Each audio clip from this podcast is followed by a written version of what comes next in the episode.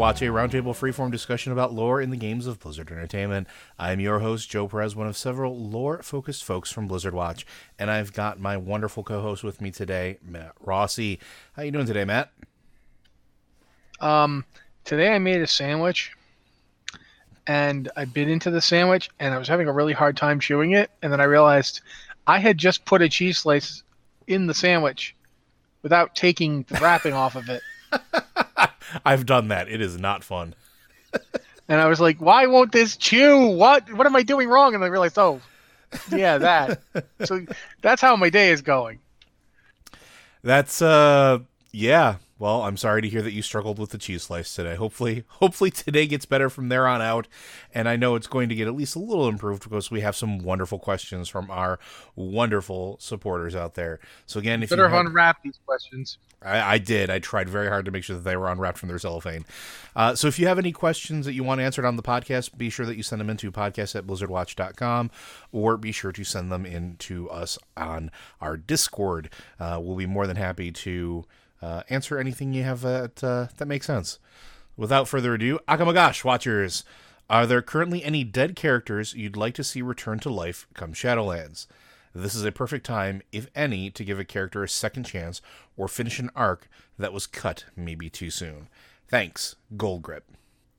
I don't know. So we've talked a lot about who we want to see coming back uh, off and on. We've we've talked about that as a topic, but are there any arcs or stories that you feel were left unfinished that Shadowlands could present an opportunity to to actually work through and complete. What do you think, Matt? Well, I mean, it looks an awful lot like we're going to get more Vol'jin, even though he's dead. Mm-hmm. But he doesn't seem to be coming back from the dead. I think his being dead is part of the whole thing. Um, spoilers, but at least one major lore figure shows up in Bastion. I've seen the guy. Yep, I've seen uh, pictures of the guy too. I've literally seen him. Like I, I, just got to the point where where he was there. He was. I, I guess uh, we should preface that this might this might contain some spoilers. So well, I'm deliberately not saying who it is. So if you want to know, go look it up for somebody else. But honestly, this is one of the things I think about, and most of the time with characters, like here was my biggest problem with Vol'jin versus Varian. I thought it was weird that they both died at the same time. Obviously, it was to clear the decks and, and make some changes. But Varian, as much as I felt like they could have done a lot more with him, his death felt like fitting. Like, yeah, that's I could see him going out that way. You know, the fact that he basically turned and sacrificed himself to get his men home, that he went out killing a giant freaking robot, you know, th- th- it felt, yeah, I can see it. Whereas with Vol'jin, it was like he got stabbed in the back and then he was gone. And he barely got a chance to do anything as war chief you know. So I always felt like, okay, uh, we should get more because Vol'jin didn't didn't get his proper story. He didn't. He, we didn't get to see him in the in the role. Much the same way as I was with, with. I felt like I didn't like how Garrosh died in that I didn't. I like. I felt like I should have been me and not not Thrall. But it felt like a you know it was the end of Garrosh's story. It made sense that it ended there. And there wasn't much else to do. Garrosh's life really ended at the end of Siege of Orgrimmar. You know what I mean? Yeah, like was that was like where his done. That's where his story stopped. Everything else he did after was felt like an afterthought. It felt tacked on, and so I was okay with him dying when he did. Um, but I don't like. For, here's an example people often bring up to me: Tirion Fordring. I feel like Tirion Tirion should be dead and I have no problem with him being dead, and I don't want to see any more of him. Not because he was bad. I didn't dislike Tirion. I just feel complete. like, yeah, for God's sake, the man was old. He'd done everything. He, he, he you know, he, he, sacri- He'd called out to the light for that final, you know, if let if this is the last time, let you know, please. He did that. Um, he was basically at that point just waiting to die. It, it not not in a good way. I don't think like yeah, let's kill Tirion, but you know, his death felt like okay, here it is. Um, to a certain degree, I feel that's why, why the light was like so vehement that when the the Death Knights tried to go in and get his body to res him, it was like no, no, he does not get up. He's done. He got his rest. You're gonna leave him alone. And there's a lot of characters like that. I can't think of too many characters that I would want to see come back. Uh, Anduin Lothar? God, no. No. Why make him? What, what does he have to suffer through now? You know, can you imagine how confused Anduin Lothar would be with the world right now? Oh, geez, yeah. Yeah, and, and trying to like understand it, not because he was like you know slow witted or anything, but because it's changed so much. The idea of the horde not not murdering the horde wholesale, that was a life or death battle for him. Like the horde came to his world, and you know tried to steal it. There was no negotiating with them. Like he's going to start now. I mean, he wouldn't even know what you were talking about. I, I do. I feel like a lot of characters like it, it just really. There's nobody out there I can think of who is dead with two exceptions, and one of those two exceptions is me being, you know, mean to people. Quite frankly, it's just because I know it would freak them out, and the other is somebody who's actually dead but still moving in in the story right now. Because I've said from the beginning, I think Sylvanas Windrunner should come back to life. Yeah, like an actual living night, a living, you know, high elf. Yeah, I've been arguing for that since before this expansion, so I'm definitely on the same the, page with you there. The only punishment you could possibly levy against her. Oh yeah, like, you know, force force her to actually live and feel. Yeah, and cut her off from all the the things that you know are her support.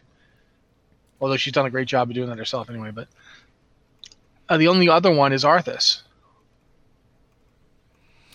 Yeah, and a living Arthas would be fascinating. Um, if Arthas, that's one of the things. Like, is Arthas in the Maw right now? I would, I would imagine like, he'd have to be, right? That's one of the things. That's like you know, technically speaking, Maldraxxus or Revendreth could both work for him. Especially since if you think Arthas's fall up to the point where he lost his soul, and thus you must consider him dead when his soul is lost. When he lost his soul, and therefore assume, presumably when his soul was sent into the Shadowlands, was well before his worst, you know, his worst. I almost said his worst hits, like you know the Arthas Menethil album with your greatest hits, like burning down Stratholme. But I mean, you know, killing his father, destroying Lord Lordaeron, that's all after he lost his soul. Like he took up the sword and his soul was destroyed. Mm-hmm. It was sent to the Shadowlands. Yeah, and you, you you actually see that too if you go through and do like just the opening of Legion. They they you go after the frost swords. That's the first thing you see. Yeah. So I, I don't know if Arthas if he's in you know he could be in the Maw he could be in Revendreth he could be in Maldraxxus I mean he, he fits a lot of those things the only place he doesn't fit is Bastion um and so yeah I mean there's other characters who are dead there's quite a few other characters who are dead but I don't miss them and I don't mean that I don't didn't like them or that I'm happy they're dead but I don't feel like they got cheated out of their story. I felt like Illidan got cheated out of his story, and then we got it. Yeah. So, don't need him. Uh, yeah, I, I really. I, there's nobody else out there I can think of that I'm upset. I mean, maybe Ysera. I. But that's Ysera's. We know stuff is happening with Ysera, so. I, I was gonna say Ysera's on my list. Um, and I'll get to that in a second. But I, I agree for the, for you that the for the most part, I think that they've done a real good job of anybody who has deceased, their story is done. Um, I'm looking at a list of all of the the NPCs that have died since the game has started, and it is a big number, like a few hundred NPCs, like not not even just like ins- all of them insignificant. Like you know, we're talking like M'uru and and named characters that have helped us at, at places. Not to interrupt you, I do have to say this because at some point Annabelle might listen to this, and so I will say that Amber Kearnen got a raw deal. Sure. That's just because I don't want Anna to come to my house and, and like beat me with like some kind of lead object. But yeah, okay, so now go on. But I think that there are very few characters that feel that the story haven't reached a completion point. Vol'jin's sort of a given, and that's mostly because his story is still going, right? I do think that Ysera and I do agree that Arthas have a little bit more that could probably happen, or I would say probably should happen to bring it to a, a close, especially with everything that's going on. And the, and the reason I'll lobby for Arthas on this one this is the perfect opportunity, right? This is the perfect opportunity to see his soul or or spirit or anima and to interact with it and see what happened after. And know, I didn't really start thinking about this in particular until literally last night. I went back and started doing some of the Legion stuff for my Death Knight because it's cool and I never got to experience the campaign fully. So I'm like, okay, well, I'll just try again with this new Death Knight. I'll just start from the beginning and go through. And one of the first things I, I we did is because I'm playing a Frost Death Knight, is I went after the Frost artifacts because that's the thing you do. And it got me thinking with Shadowlands coming, what actually happened to Arthas? What actually is happening with his soul? If his soul was already shattered from his body and sucked into Frostmourne, which is exactly what that scenario tells you and plays out. Well, now that Frostmourne is shattered and been reforged a couple different times, where is he? What happens to him? what's going on with him. Does is he aware of everything he did? And I'd love to see that sort of explored because Arthas was always an interesting character, not just as a vehicle for being the Death Knight, but because he was that perfect cross section of nobility, valor, and righteous stupidity. And it was this this mentality of I can always I'm always right. I know what's best. I know what I have to do to sacrifice. I I'm the one making all these big sacrifices and then everything happened. I'd love to see the aftermath of that, which we never really dealt with. We never really got. And especially with Jaina coming back now, with everything centering around the Lich King and the Helm of, of Domination being destroyed, I'd love to see that played out a little bit more. Ysera, I really think she got a raw deal because we just killed her. Like, we flat out, like, oh, she's corrupted. Yep, put her down and we did. And then we saw her spirit in um, the Emerald Dream at the end of the Emerald Nightmare raid. But we know that there's more stuff going on with her, and we don't know what it is yet. We've seen an updated model for her, but I also think it's a good opportunity because with the way that dragons were important at the end of Battle for Azeroth, and the potential for the dragons to be important again, seeing what happened with Ysera would be good which also leads us to maybe some of the other past aspects would be good to revisit. Where it happened to Deathwing's soul? What happened to? Uh, why can't I think of his name now? Malago, not yeah, Malygos, Malygos. You know what happened with them? Where are they? Where do they go? And I think giving us that opportunity to see what happens to the dragons when they pass and how that affects things would be very very cool. And i'd love to see sort of ysera get her final moments where you know if she's not coming back in any capacity where she talks with her daughter or has those moments where she talks with us as the players. And i just want that feeling of completeness for those stories. But on the whole i don't think anybody is really missing pieces anymore because most of those pieces have been filled in. The only other one I would throw out there would be Kane or Cairn, excuse me. Having Cairn uh, come back to talk yeah, to Bane one last time, I think would be fine. Okay, they've actually done that though. They've had Cairn and Bane talk. They've actually had like they appeared. Cairn appeared to Bane in War Crimes. Yeah, and they had like a reason. They had a conversation. I mean, I feel like at this point, Cairn gets dragged back more often than he needs to be and Bane has moved on as a character to the point where he is a sufficient. I like Bane. I think he's a good leader. I think he is too. Um, I think he's better than his father was. Um, man, don't don't don't do that. don't don't don't. Why? Because man, I was an old school Tauren player. I loved I loved Cairn. I loved Cairn. When Cairn died. When Cairn died, I actually took my character that I was playing at the time to Thunderbluff the night before the patch was going to come out, and I left him there. And I've not played that character since. So fun Fun fact, I, I, same thing. So I because I originally started playing my my shaman was a Tauren when I very first started, and when I found out you know that was going to happen, a bunch of horde players, friends of mine, we all went to uh, Thunder Bluff for the, what we called the last vigil. I think I have screenshots of it somewhere, and it was just tons of Tauren just hanging out, paying homage. So yeah, I'm I'm there. Don't get me wrong, I love Kane or Cairn, uh, but I think Bane is I am not saying you're wrong. Character. I'm not saying you're wrong. I'm just, you know, man, don't don't do that. That's just not. Um, but yeah, I. Bane had to grow. We got Cairn at the end of his life. Mm-hmm. We didn't. We never saw the stuff Cairn went through to get there. We didn't see his his growing pains. We've seen Bane's growth process. Um, if anybody had the right to kill Garrosh Hellscream, it was Bane. Yeah, that would have been. And and Bane didn't do it. He Bane deliberately said, "I'm not taking revenge. Revenge is not what I'm here for." So. Uh, th- that's the thing. Is like, but for like a lot of characters, I mean, there are there are sub characters. Like for instance, I brought up Amber Kearnen a little bit as a joke, but I think Anna's got a point in that Amber's death is mostly off screen and it's completely pointless. Yeah. And that kind of thing, I, I don't like. I don't like it when a character, even if it's a minor character, like Amber was a minor character, still deserved a better death than that. Um, but there's no major lore figures in, in WoW that have died that I've thought. I mean, other than my selfish desire to see them again, like I think I think Varian is a great character, and I very much miss him.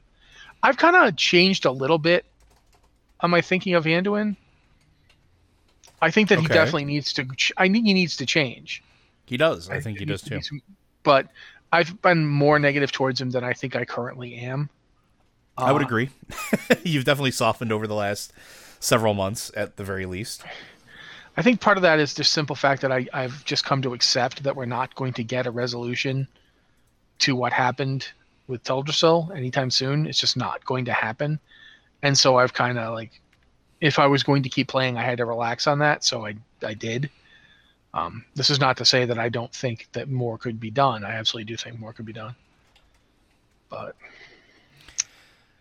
yeah, I don't, I can't think of anyone like, there's no there's no major night elf figure who died that I can think of that that should come back. The, they're all pretty much alive. That that was the people of Teldrassil who died, and that's not like you can't really bring that back as a as a group.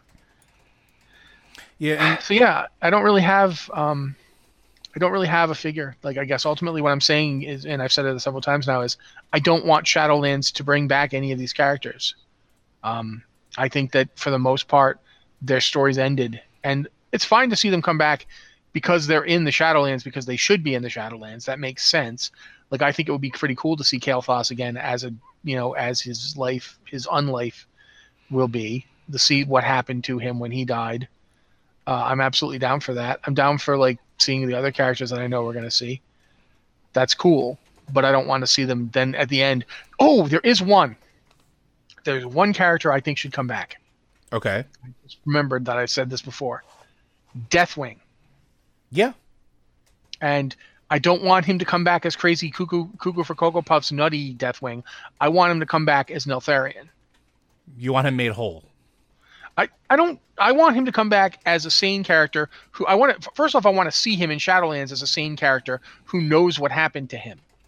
Who's like, "Yes, they used me. I understand you're afraid because here I am and I'm the terror of your heart, but here I found peace."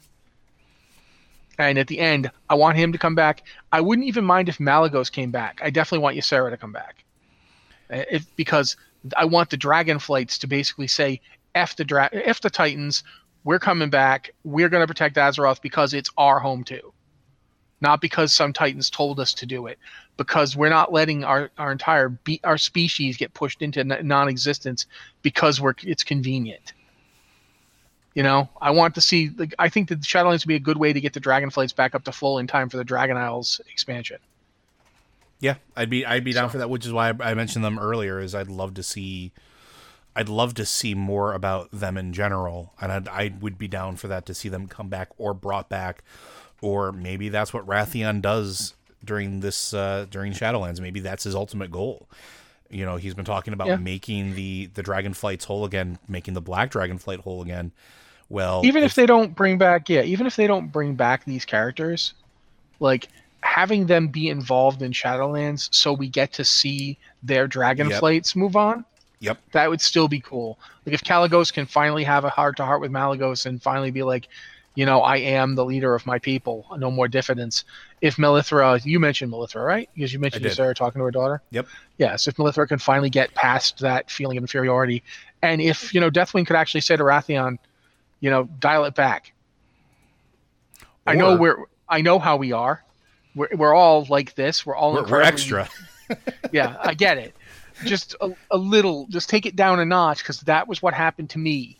I was convinced I was right and I could do everything myself and everything was and step by step they led me. You, you need connections. You need people. You need friends and family and loved ones, and you need that. I didn't realize it until it was too late. Had I gone to my siblings and said, you know, I'm having trouble here, they would have helped me. And I didn't. And this all happened. You know, learn from my mistakes.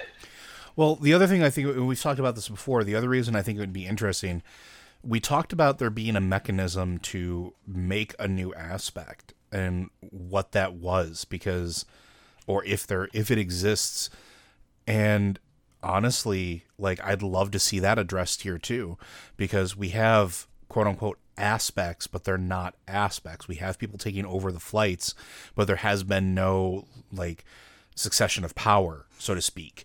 Well, because even the ones that are still alive, you know, like Caligo, not there's Dormu and Ysera, not Ysera, uh, Alex, Alex Alexstrasza.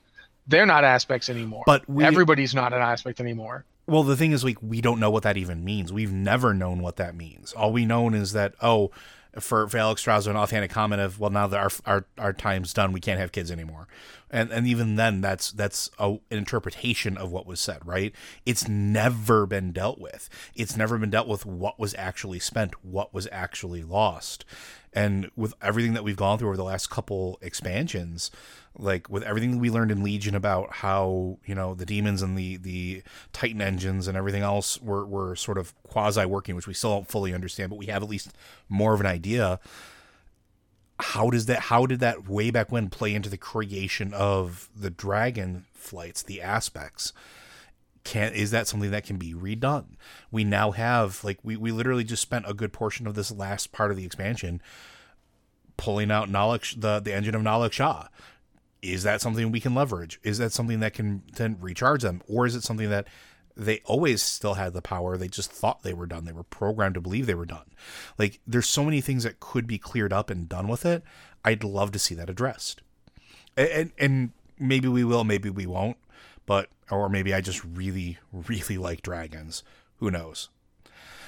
All right, our next one, we have a two parter, and this comes from LD Soth on Kargath. Uh, first question. Last time on Lore Watch, you guys were talking about where we go after Shadowlands. I've had a thought of something that could happen in the future, though not necessarily immediately. The old gods originated from the void flinging bits of itself throughout the material universe. What if it decided to do that again?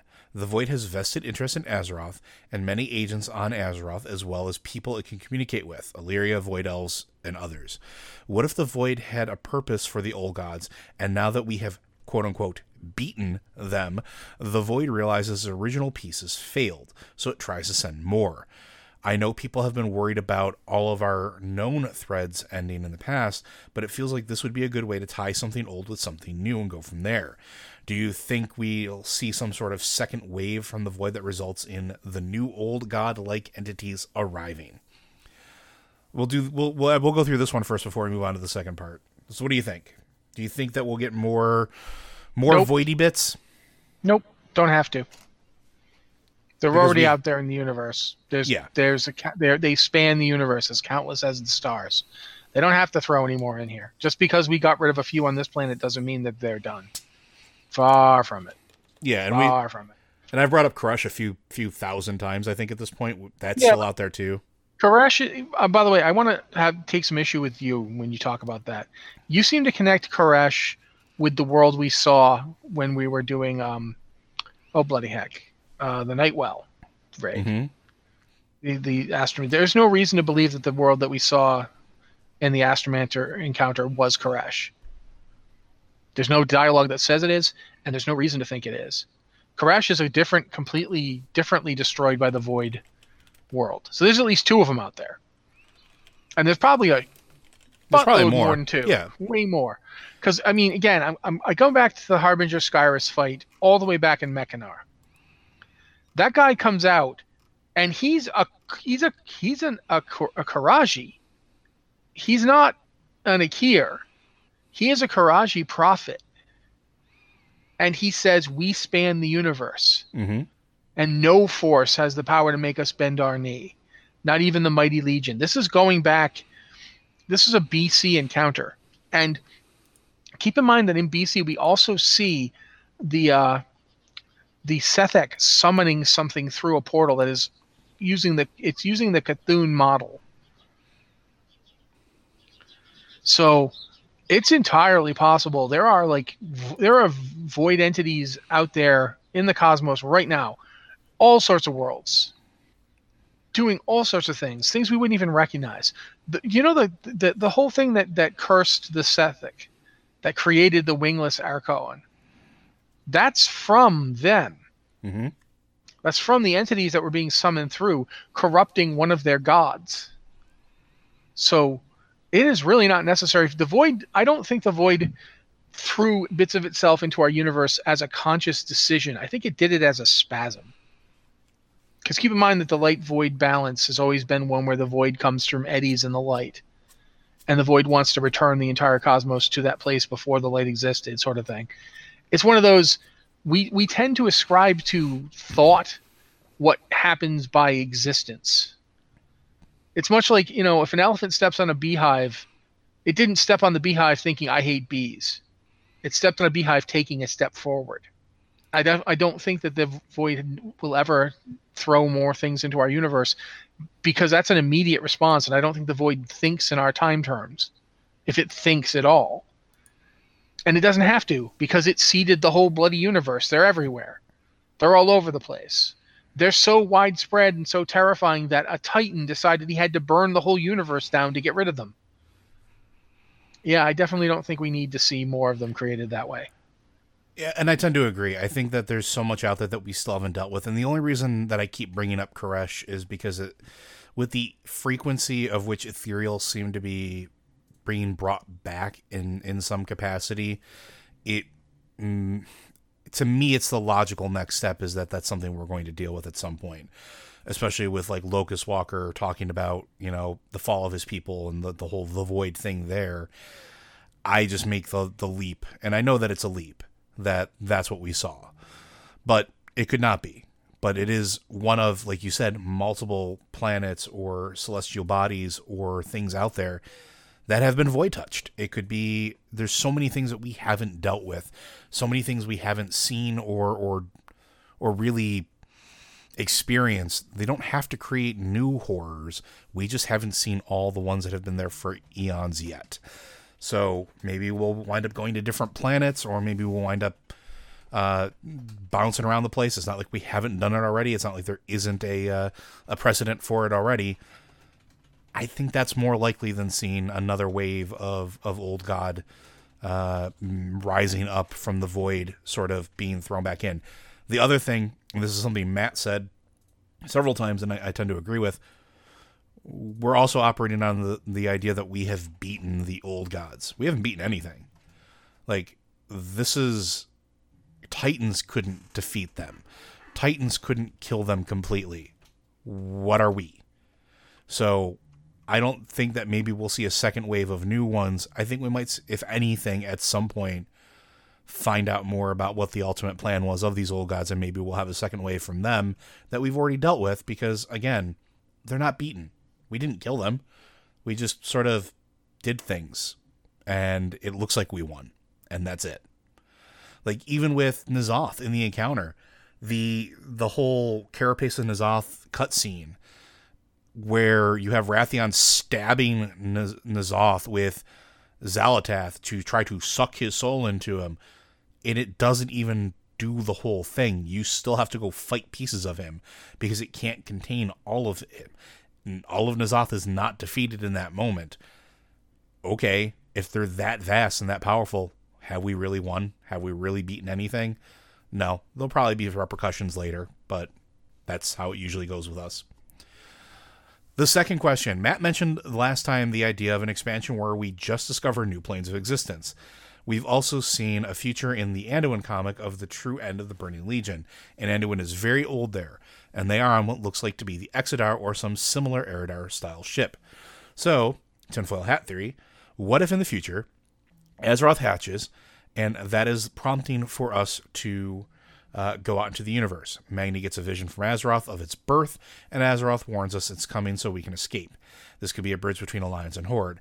One, we need a new home if we are to survive. Two, Orcs and Draenei both have already been through the whole we need a new home thing, and putting all of the Azerothian citizens through all of that could be a rallying point. uh, that finally maybe bury the hatchet.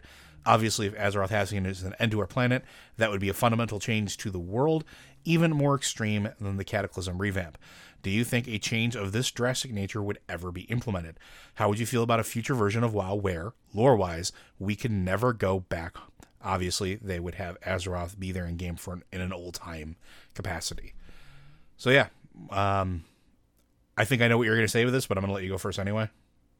Okay, I'm going to say no. They're never going to do that um, because, in a very real way, and I think WoW Classic of all things shows this. Azeroth is the main character of World of Warcraft. It is the title character of World of Warcraft.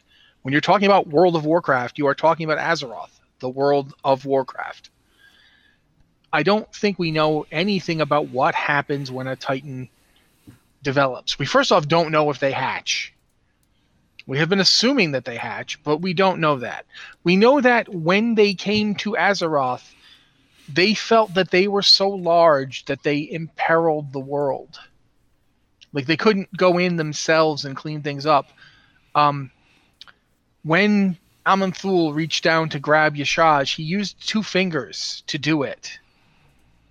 So it's quite possible that up until the point where they were destroyed fighting the Legion, that they were walking around in their planets. That their planets became their bodies and thus they had all the living things that they always had on them much the same way that i don't know if you know this but you have literally trillions of bacteria living in you right now. Don't be alarmed. Yeah living in you and on you. You constantly do. Your gut is utterly full. You couldn't digest food without them. In fact this is one reason why if you get really sick and throw up a lot uh, and then afterwards you try and eat often the food doesn't you what happens after is unpleasant because you got sick and you lost a lot of your gut flora. You're not digesting food as well. You've got them in your blood. It, it, every one of your cells has a thing called a mitochondria in it, which is a passenger that you're that our unicellular organism ancestors picked up. It's effectively another unicellular organism that you stuck inside your cells. Every one of the cells in your body has one. They're like little power generators. That's all they do. They just they generate food for your cells that kind of interconnectedness is pro- is partially it's possibly one of the reasons why we have to be involved in all this. That's a thing that you've seen from the beginning. This is not a situation that Azeroth is going to save us. Mm-hmm. And it never has been. I don't think at any point Azeroth is going to to just wake up and save the day and become this titan. That's the point. Is it's up to us in our lifetime to do all this stuff so that in an unimaginably distant future, possibly Azeroth could wake up. And it's even been said by people who were working on World of Warcraft, although it was not said in an official capacity. But it's been said that it's never going to happen, that Azeroth can't wake up. Now, do they mean that literally or do they mean that narratively? I, that's not clear. And in fact, the, the pains were made to say, I'm not speaking on behalf of the World of Warcraft team. I'm just speculating.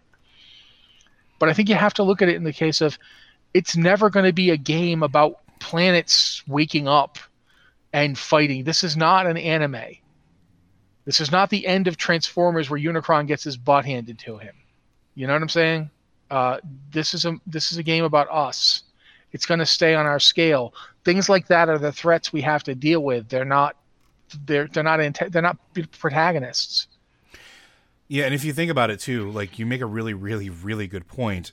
Uh, if the game becomes that big, what's our point in being there? What's the point of the player character? We can't fight a planet. We can't fight something that scale. Even if you look at the Argus encounter, the Titans pull Argus into a manageable form. They strip some of his power down and we finish it it's not we take him at full power. Sargeras, we don't even fight Sargeras. We punch his avatar, which has been hanging down in the, you know, the temple, the, the Temple of Elune's basement for X number of years, and that's a shell. And then when we get to the final encounter, we don't do it. The Titans are the ones that grab him and imprison him, and we get sent back to the planet. We get sent back to Azeroth. So like it's it's a scale factor thing there, I think. And that's fine.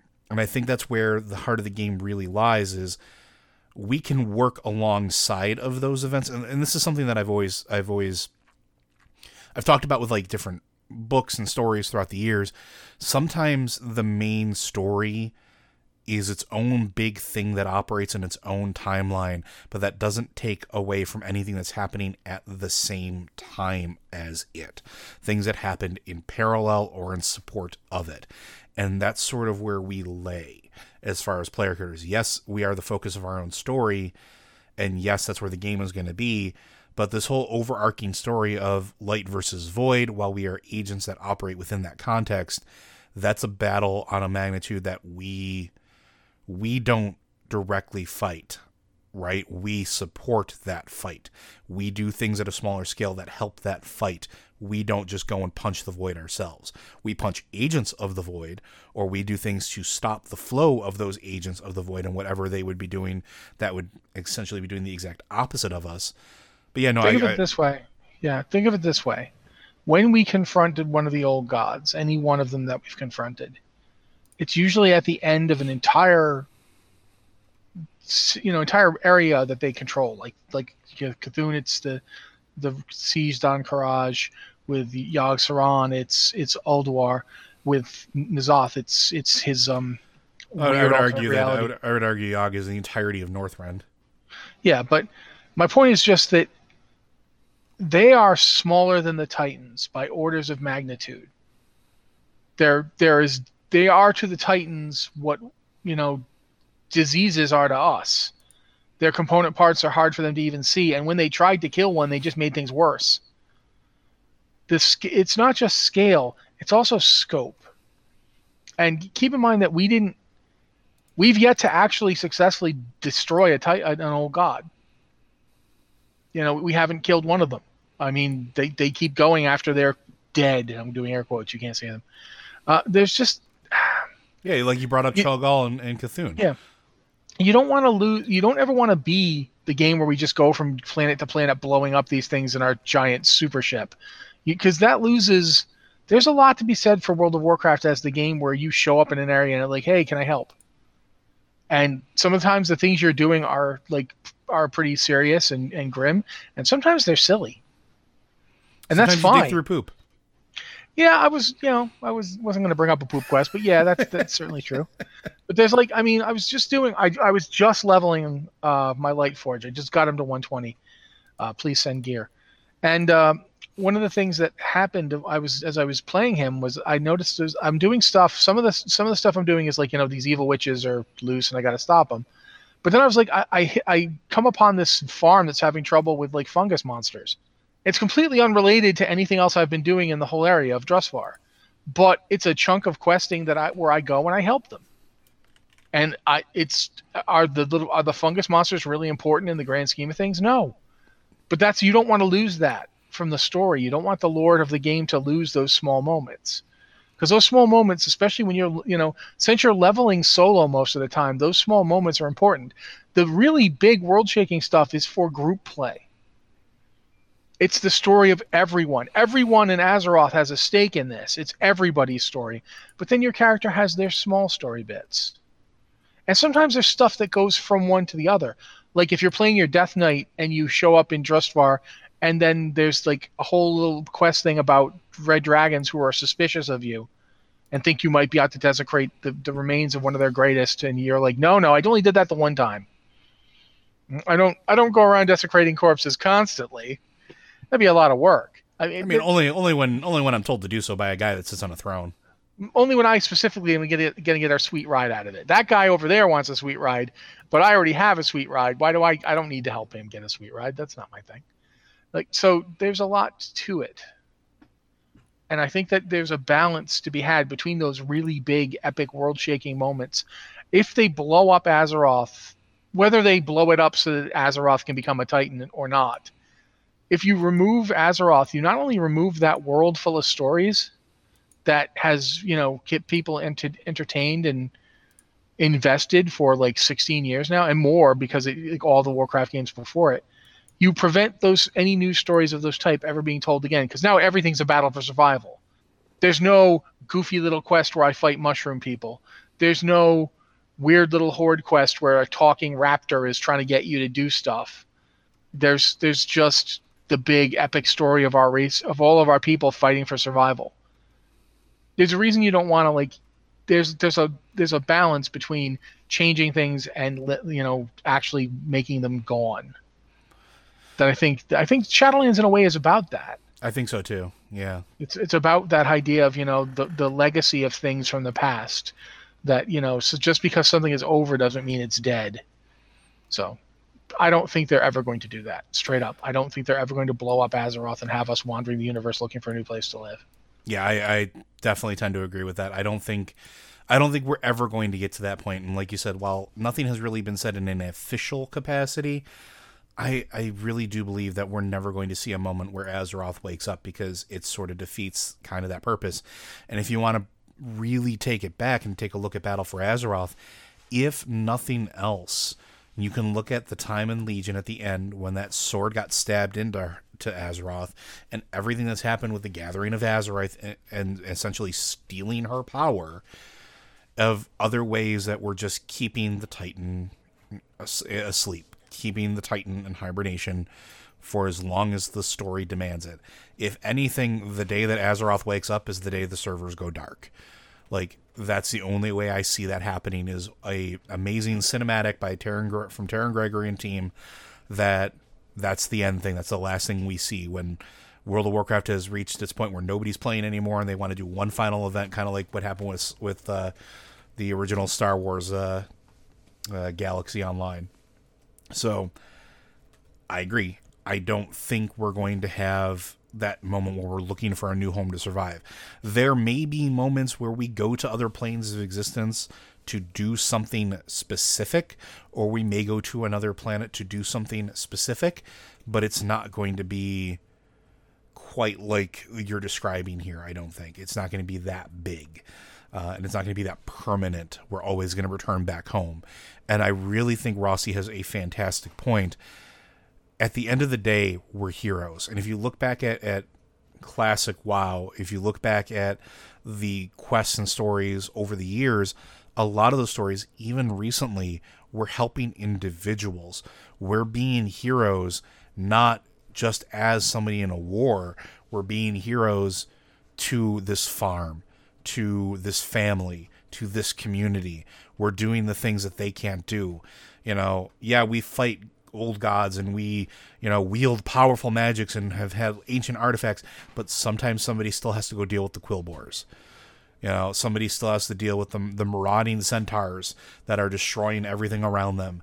Like these things still have to be handled, and they're just as important because without us dealing with that, life doesn't continue for those NPCs, for those those communities, for those characters that are being affected by it. And if you take that away from the game, I feel that the game loses a little bit of its heart because that's sort of like the classic fantasy thing. I don't ever want to see that go away. All right.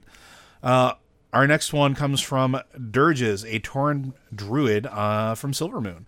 Hi guys, it's been a few months since I've played WoW or Final Fantasy XIV, but I wanted to bring up a couple things. I know Joe has talked about Final, Final Fantasy XIV in the past, and I wanted to get his opinion on uh, Emet Selch as a bad guy, if you've played through the whole story, and how you would rate him in comparison to WoW villains. For me, he's probably one of the v- best villains I've seen in any game. Um, I actually haven't gotten uh, through that far into the game, so I really can't answer uh, as far as comparatively, uh, as far as that goes. But I will say that I think some of the bad guys in WoW, I don't. Th- I think other games are hard pressed to create such villains that are either uh, equally as uh, as as lovable and hateful at the same time. Like Garrosh is a perfect example for me. I love him and hate him all at the same time. I don't feel like that about many other villains from many other games. So I'll let you know when I get to get to that section. Uh, I'm still working my way through uh, and still learning all about the Ascians and and all that stuff. So I know that he's important in that, but not quite uh, not quite the full thing yet. Uh, the second part of Dirge's question you guys were talking about Exile's Reach and Shadowlands having a training dungeon. In Final Fantasy XIV Shadowbringers, uh, there is the trust system where you can run a dungeon with main story NPCs from that dungeon zone. They did this to make solo content easier to complete, as their dungeons are required as part of the main questline. Do you think Blizzard is sort of trialing this in Exile's Reach to perhaps bring in something similar? Uh, love the show. Thanks for making co- uh, confinement easier. I don't. I mean, I know that Blizzard plays other games. Oh yeah, um, I know at least some people at Blizzard play Final Fantasy 14. Um, that's just a fact. It's not. This is not new to Final Fantasy 14, by the way. No. City of Heroes had this. City Heroes absolutely did this. Yeah. So that that game came out in 2004. And um, that game just, actually no, it was a little before. Wasn't it a little before WoW? Nope. Uh, yeah, no, it was two months before WoW. Two, it was yeah. literally two months before WoW came live, and it does so help that a couple of the developers from City Heroes do work on uh, work on on WoW. Just going to throw that out there. Yeah, I mean, it's it, this is not a new idea. It's it's something that's been discussed before. Um, I don't know if Blizzard is going to do it with other stuff. I don't think so because I think they definitely see this as just so you get a you get a taste of how it's supposed to go. Um, I don't think we're going to get to the point where you're like at level like 60 running end game content with like, you know, a NPC tank. Um, I know a lot of people would like that. And quite frankly, you're all bad people for trying to make tanks lose their jobs. well, what if you are a tank? I, then I would tank the dungeon. What's the problem? I did. I oh no, I should totally be able to get a group of NPC DPS. Yeah. Oh no. yeah, absolutely. No, that's but but uh, I've already made the point that that DPS are bad people. I just want to make sure I get that hammered in. You're bad people. I'm I'm gonna get somebody. I'm gonna get death threats. We're, you know, if you if, if you have strong feelings about this, make sure you send those into the podcast. yeah, I am kidding, but now my serious point. I don't think Blizzard wants to make it so that you don't have to get a group to do this stuff, and I don't think they want to make it so you can get you know, reliable NPC healers. Look look at everything they've ever done with an NPC healer. Look at look the you know the the the trial. I want to say the trial grounds, the proving grounds. What was it called? Proving. You grounds. remember back? Yeah. Yeah. You, you remember where you'd have to go and you'd have the healer. Mage Tower. Those, those healers were garbage. Any content I've ever done where there's an NPC healer, the healer has been very bad. Um, so I don't I don't think that's something Blizzard's going to do but I do understand why you're asking about it. I, I do think to a certain degree there's the constant push and pull between. This is really not a lore question, but um, there's a constant push and pull between storytelling and making content accessible to everyone. You want to have the story be there for everybody. You want to let everyone see it. But at the same time, you also want to have stuff that's self contained. Like you want to have a dungeon that the story of the dungeon is self-contained, but you also want it to be part of the zone or it's in. They've done that hundreds, like dozens of times now. Oh yeah, and it's always been kind of an issue. Uh, one that really comes to mind for me as like a really good exemplar of this is uh, the Ravencrest stuff in, in Legion. When you're you're doing the area around, we forget how big the Legion zones were. And they were pretty big and uh, the, the the the Ravencrest uh, area with with Maiev and Jarod, and you do that, and you get to the end, and then you, the dungeon is like at the very end of it, and you you then run the dungeon, and it's part of the story of the whole thing. But they had to make it so the story ended before you actually go into the dungeon, because you you know the, the story up till that point is just you, it's you and them running around, and then suddenly you now need a group of like four other people to see how the, the, the what was really going on inside you know the Ravencrest area, and it's it is always going to be one of those situations where it's like you know if we just make it so you can solo this or it's a scenario then it's not really a five man dungeon anymore and nobody's going to want to run it as a five man like i do think there's a certain amount of push pull between what you want to do as a storyteller and what you want to do for gameplay. And I think that having too much of this accessibility for like, you know, uh, you can just run everything solo. I mean, is there is there a nice way to say if I could run everything solo, I would never bother with groups? No. And that's not because there aren't good people running groups, but I will never forget the dungeon where the tank had a macro that said racist things every time he threw his shield. And I'm talking some really racist things. And I mean, I, I, I was like, F this, you're a jackass, and drop the group. But then I had to now, now I had to go and either tank that dungeon myself or wait for my my cooldown. To, you know, and either way, I had to wait for my my deserter cooldown. I got the deserter cooldown because I dropped group with a racist tank. You know, so that that tank, by the way, that guy you can totally get robots to replace. Um, I, I do think that there's always going to be a storytelling problem here, in that group content needs to have a compelling story, but it also needs to be group content. You, you can't make group content and then make if you make it accessible as a single player experience that's what it will become. I i understand where the concern comes from from both sides on this one. And this is a conversation i've had with a few of my friends uh, rather frequently. I do have a friend who who plays this game uh, very much solo and still wants to experience a bunch of the story and i think this was more of a problem I want to say up through Wrath of the Lich King because the dungeons and raids were all intricately like they were tied to the story. Now it's sort of been pulled back where the major story elements aren't necessarily in the raids anymore. They're they're they're in dungeons and, and there is definitely stuff there. And I think that it's become a little more accessible in that regard. Like you don't have to get a raid together to go experience the story or to deal with you know LFR, and even if you do deal with LFR, you know you get this opportunity to see the cutscenes and see those moments, and it's not necessarily about the fight themselves anymore like it used to be, and I think that sort of opened that up as much as it can be. I do. I don't mind the idea of looking at a system that helps fill gaps when things are certainly uh, weird times because I know there are also people that play at like you know odd hours and there aren't groups around. And even though they've made some some adjustments to that um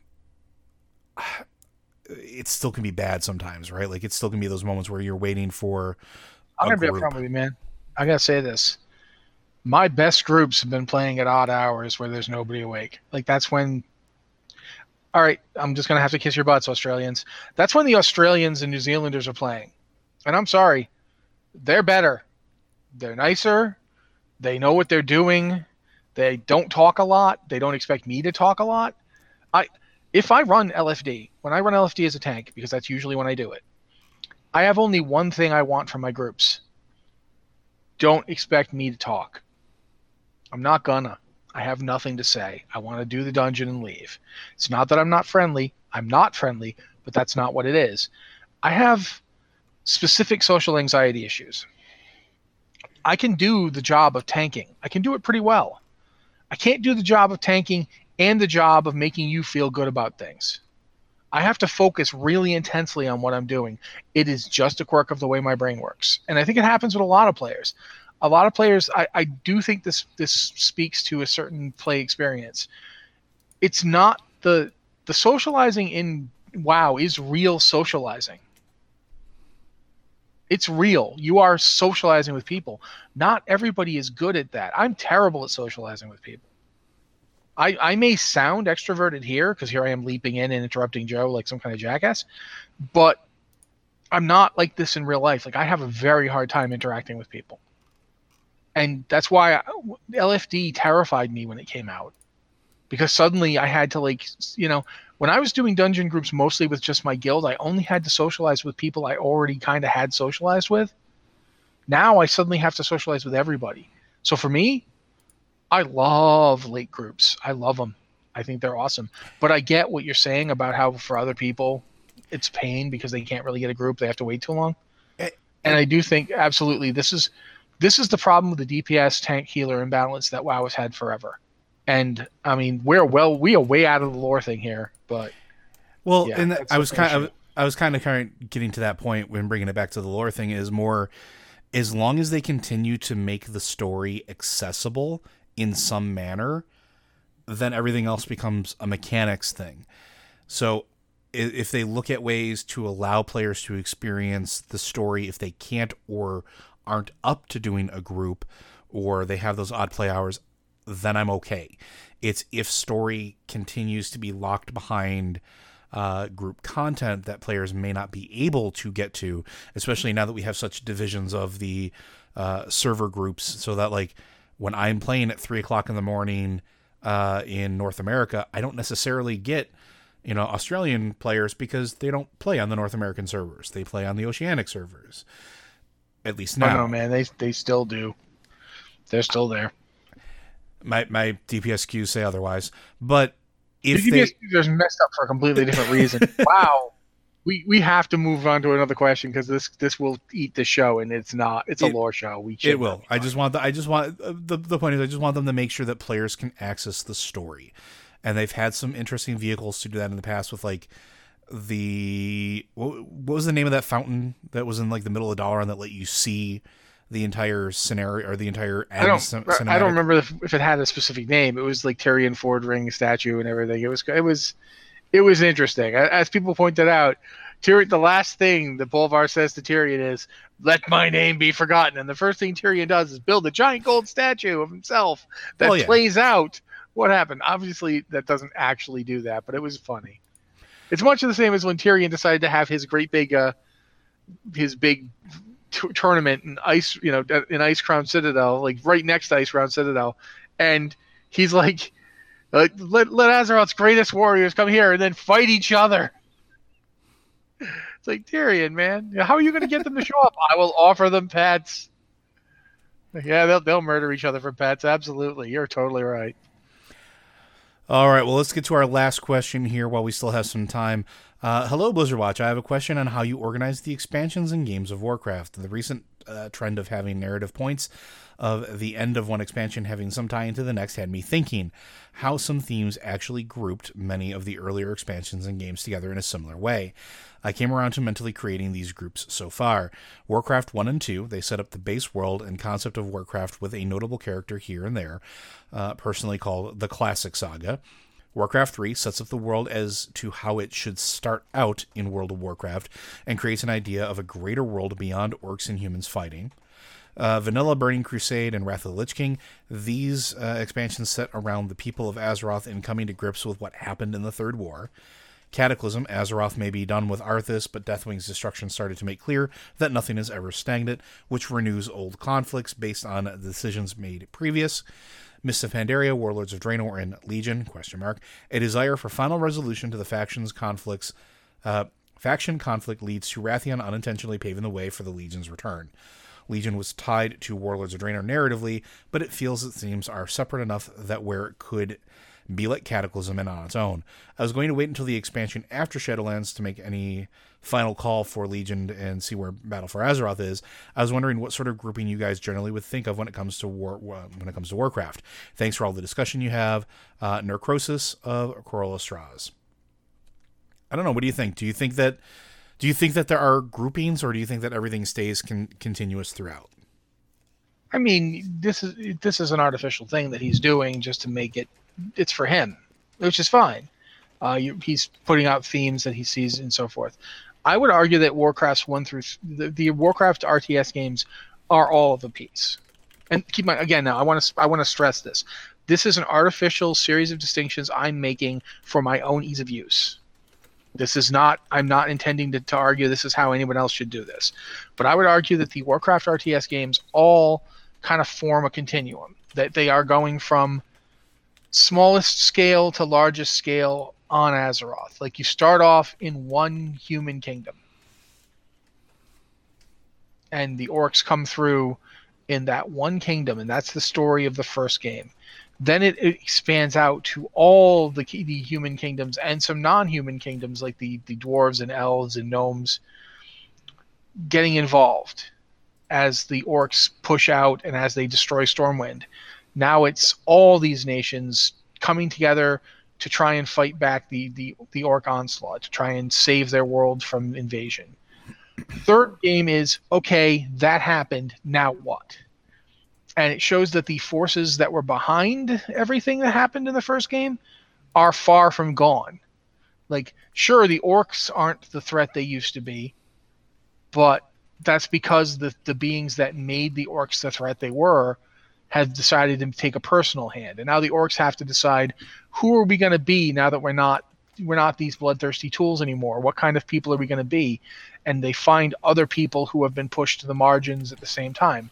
The trolls, the Tauren. That's that's the big message. We you have the Forsaken get created, and that's very much the legacy of the, of the Legion. So you get that ha- that happens as well. You you were introduced to the Night Elves, and you find out that the entire Elven history that you knew was just just like the last chapter in a much longer story there's a lot of expansion in, in Warcraft 3, but it's very much of a piece with Warcraft 1 and 2. It's very much this is this world. This is this is Azeroth. This is the world that we're fighting over. This is the war we're having. And the end of it, in a way, the, the biggest dropped ball I think in the history of Warcraft is that the message of the end of Warcraft 3 was abandoned. Because the message of the end of Warcraft 3 is we can't keep doing this. you know, imagine the world where we come into World of Warcraft and it's humans, orcs, elves, you know, Tauren, trolls, all fighting together to try and defeat, you know, the forces that threaten their planet. Because that's where we were left at the end of, War- of Warcraft 3. That's the message at the end of Warcraft 3. We all have to come together. We all have to fight.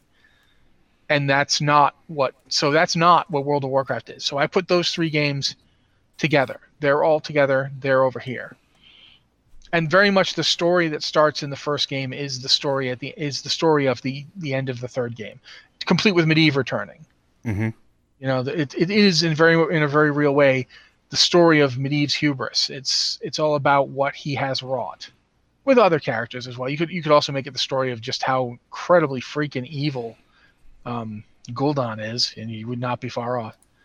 Uh, but you know, there's there's characters who, who pop up through all it. Uh, Ner'zhul becomes the Lich King, so forth, so on.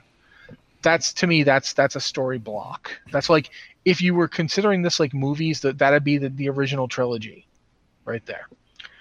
You come to like, there's also a lot of source material that isn't games that we have to keep in mind. For instance, there's the Lord of the Clans Rise of the Horde books, which definitely bridge the original games to the to the later stuff, to the, to the later World of Warcraft.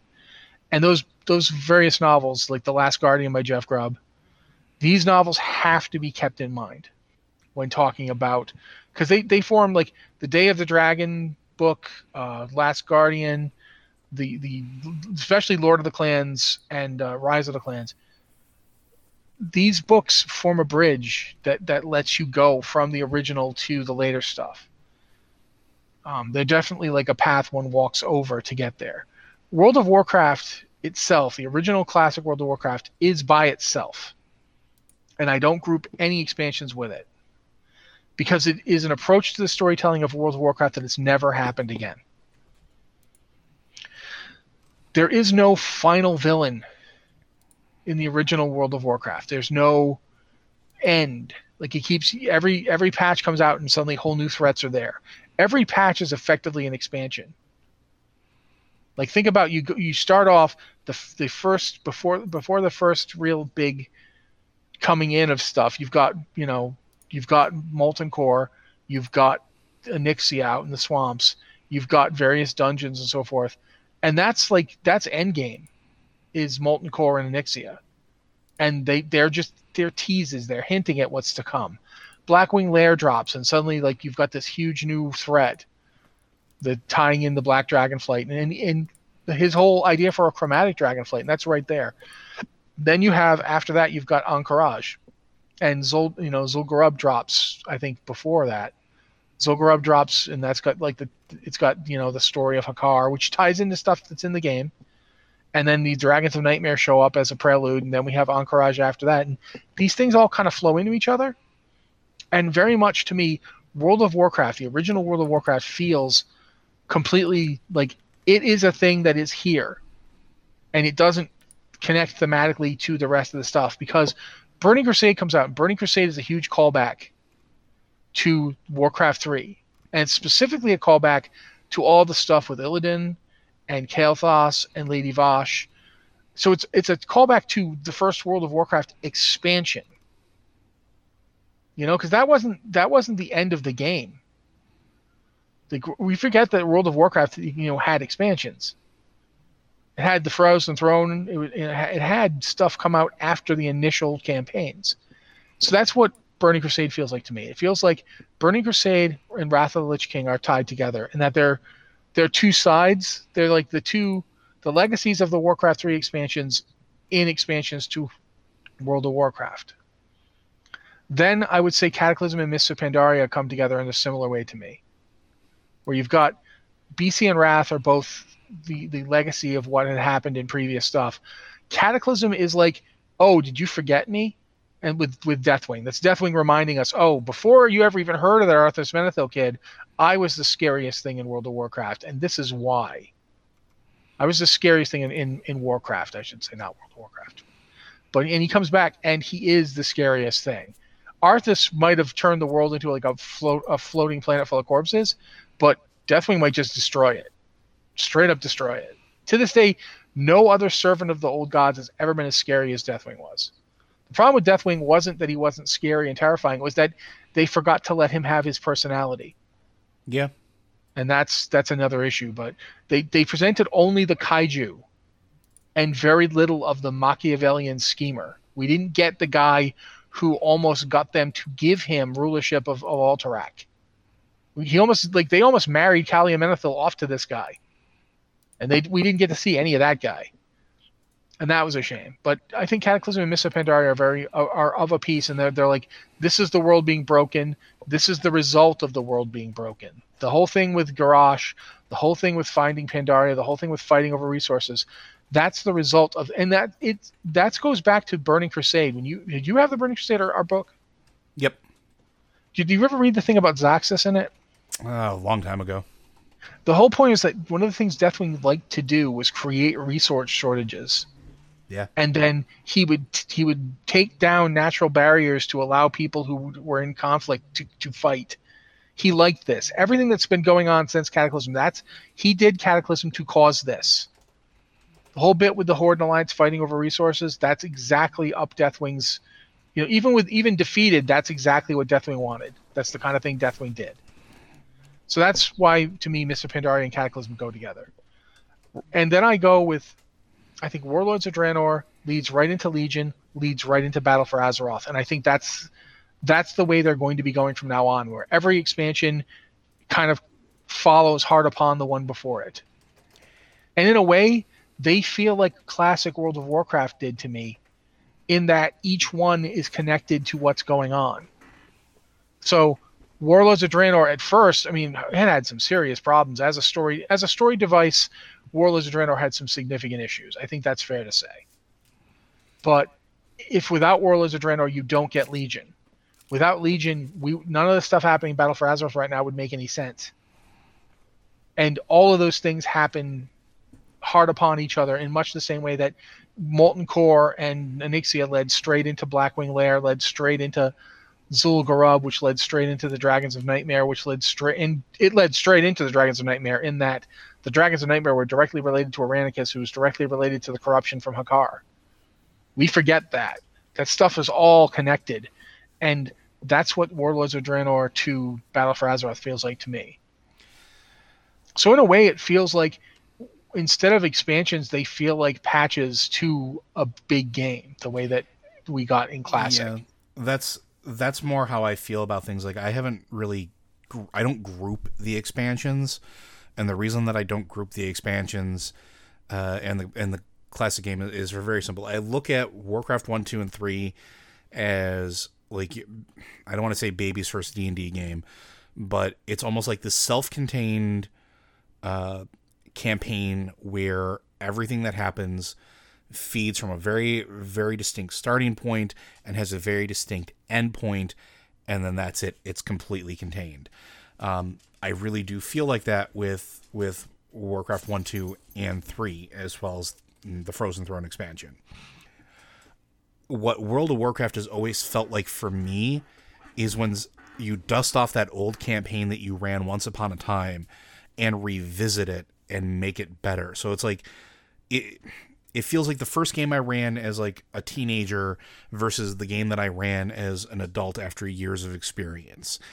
And everything that happened from classic on has been interwoven into the next steps. Whether you think about that or not everything feeds into something else. Everything feeds into the next threat. Everything is something so I like while there are things that tie up it feels like yes, a single plot point is being tied up, but how many of these branches, and we talked about this before, how many different plot seeds, how many different lore seeds have been planted throughout the years, and we're still dealing with it. And it's stuff that hasn't happened previously.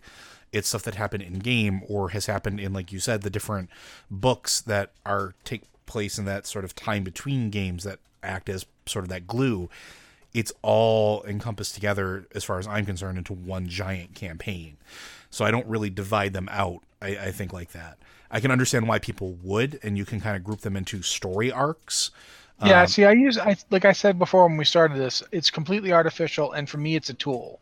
Yeah, it's to help me think about how the themes developed. I really feel like the themes developed in a specific way for the first three games, that they didn't develop in later games, and that's why I find it useful to break them up the way I do. And but fair. it is it is totally this is just people people do this with everything. People like to organize and find patterns even when the patterns aren't intended or maybe not even what the people doing it had in mind. It's just what happens. And you, if that's how you want to if you want to organize it differently, don't let us stop you.